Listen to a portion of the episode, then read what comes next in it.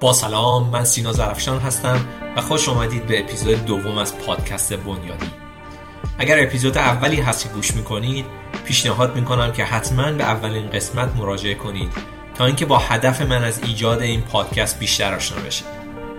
ولی به طور خلاصه قصد من از ایجاد این پادکست دادن آگاهی بیشتر در مورد مسائل پایه‌ای و بنیادی در موضوعاتی مثل اقتصاد، مدیریت و کاربرد تکنولوژی در کسب و کارها هست.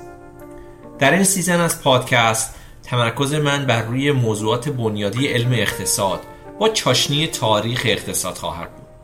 اینکه ما بدونیم مباحث اقتصادی چطور به وجود اومدند، چه پس زمینه تاریخی داشتند و همچنین چطور به موضوعات روز مربوط میشن بسیار به ما کمک خواهد کرد که درک صحیحی از این مباحث رو به دست بیاریم در این اپیزود به تاریخ و پیشینه قیمت و قیمت گذاری خواهم پرداخت.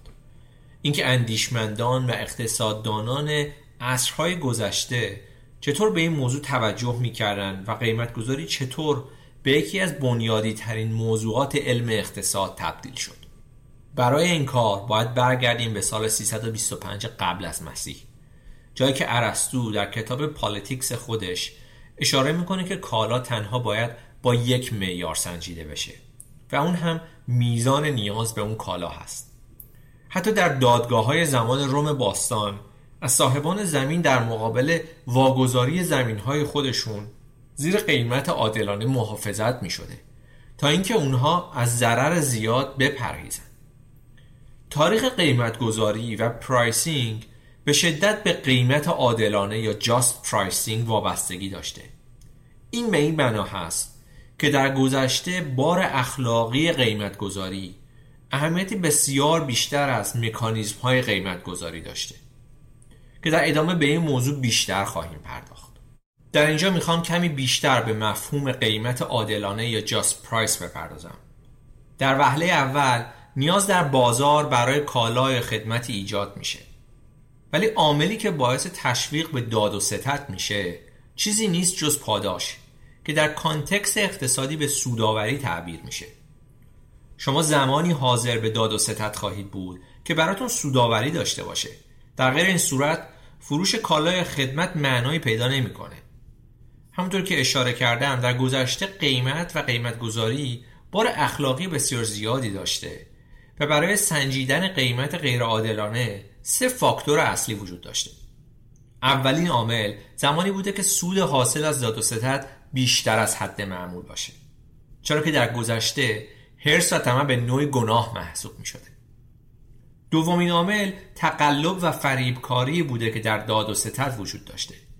و سومین عامل برای قیمتگذاری غیر منصفانه این بوده که خریدار باید به طور آزادانه حاضر به خرید می شده و قیمت رو بدون اعمال فشار از سوی فروشنده قبول می کرده. کمی که در تاریخ به جلوتر بیایم نگاه به قیمت و قیمت گذاری دچار تحول های زیادی میشه.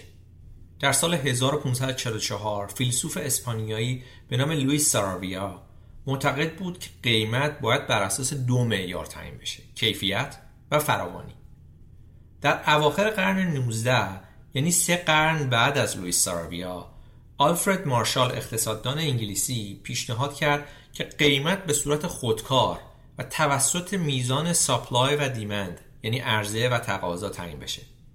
همین چند گریز کوتاه به تاریخ نشون میده که چطور ما از مفهوم just pricing به جایی که امروز هستیم رسیدیم. یعنی توازن عرضه و تقاضا و اهمیت اون در تعیین قیمت در بازار. اگر از جنبه دیگه ای بخوایم به اهمیت عرضه و تقاضا در بازار بپردازیم میشه به یک مثال ساده اشاره کرد.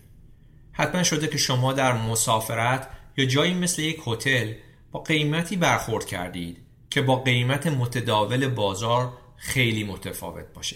تا جایی که به نظرتون بیاد که سرتون کلاه رفته. ولی از نگاه تئوری بازار مفهومی به این شکل وجود نداره.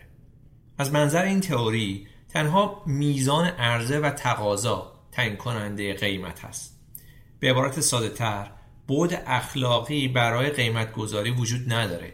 و اگر فروشنده ای می‌تونه قیمت بیشتری برای کالایی طلب کنه به این دلیل هست که میزان تقاضا این اجازه رو میده در غیر این صورت فروشنده چاره جز پایین آوردن قیمت نداره تا جایی که مجدد تعادل در عرضه، تقاضا و قیمت برقرار بشه. شاید شما فکر کنید که اگر این مکانیزم نباشه افراد قیمت رو بر حساب ارزش ذاتی یا intrinsic value تعیین خواهند کرد. ولی توجه داشته باشین که از نگاه تئوری های اقتصاد کالاها داره ارزش ذاتی نیستند. حتی کالایی مانند طلا هم از این قاعده مستثنا نیست. به همین خاطر هست که مکانیزم عرضه و تقاضا در تعیین قیمت اهمیت دوچندان پیدا می‌کنه. ایده‌ای که قیمت در بازار تعیین میشه در تضاد کامل با یکی از تئوری های ابتدایی اقتصاد هست که توسط توماس آکویناس تشریح شده. توماس آکویناس یکی از برجسته ترین فیلسوفان قرون وسطا بوده. اون در سال 1225 در سیسیلی به دنیا آمد و از پنج سالگی تحصیلات خودش رو شروع کرد. اون که از خانواده به شدت متمول بود در 17 سالگی تصمیم گرفت که به کلی از خانواده جدا بشه و به راهبه های دومینیکن بپیونده.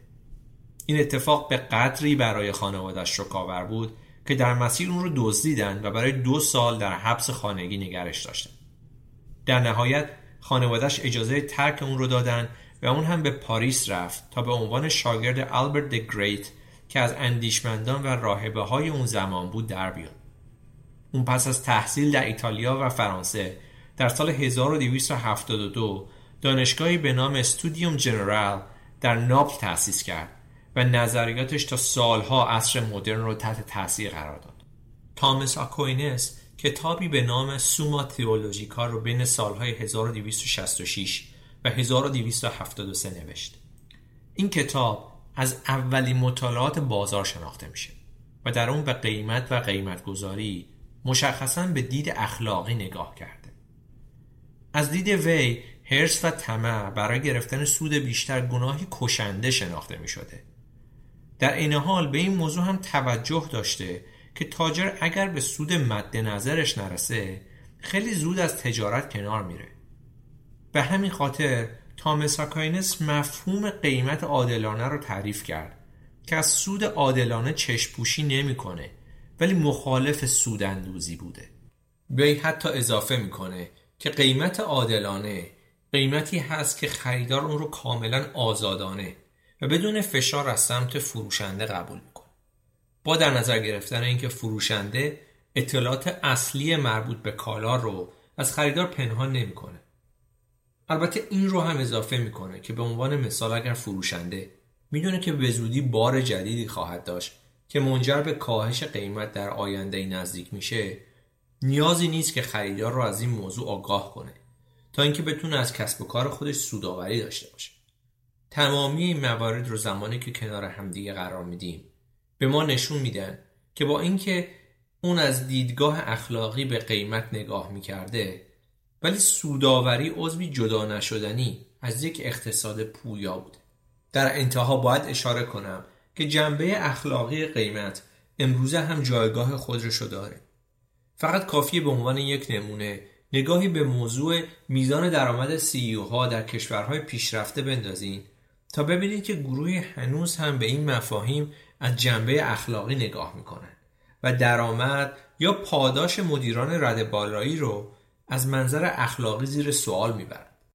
در این اپیزود سعی کردم که تاریخچه مختصری از اهمیت قیمت و قیمت گذاری رو شرح بدم. به امید اینکه جایگاه این موضوع رو در دنیای معاصر و مدرن بهتر بتونیم درک کنیم. در اپیزود بعدی به سراغ موضوع پول و چگونگی پیدایش و اهمیتش خواهم رفت. ممنون که به این اپیزود گوش کردید و همراه من بودید. این پادکست رو در حال حاضر می‌تونید در آیتیونز، گوگل پادکست، کست باکس و اسپاتیفای و همچنین اپلیکیشن پادبین دنبال کنید. در صفحه پادبین هم می‌تونید نظرات خودتون رو با من در میون بذارید که قطعا به پیشبرد این پادکست خیلی کمک خواهد کرد. اگر همین پادکست رو به دوستانتون که علاقه‌مند به موضوع برنامه هستن معرفی کنید ممنون میشم. از اینکه همراه من بودید بسیار متشکرم.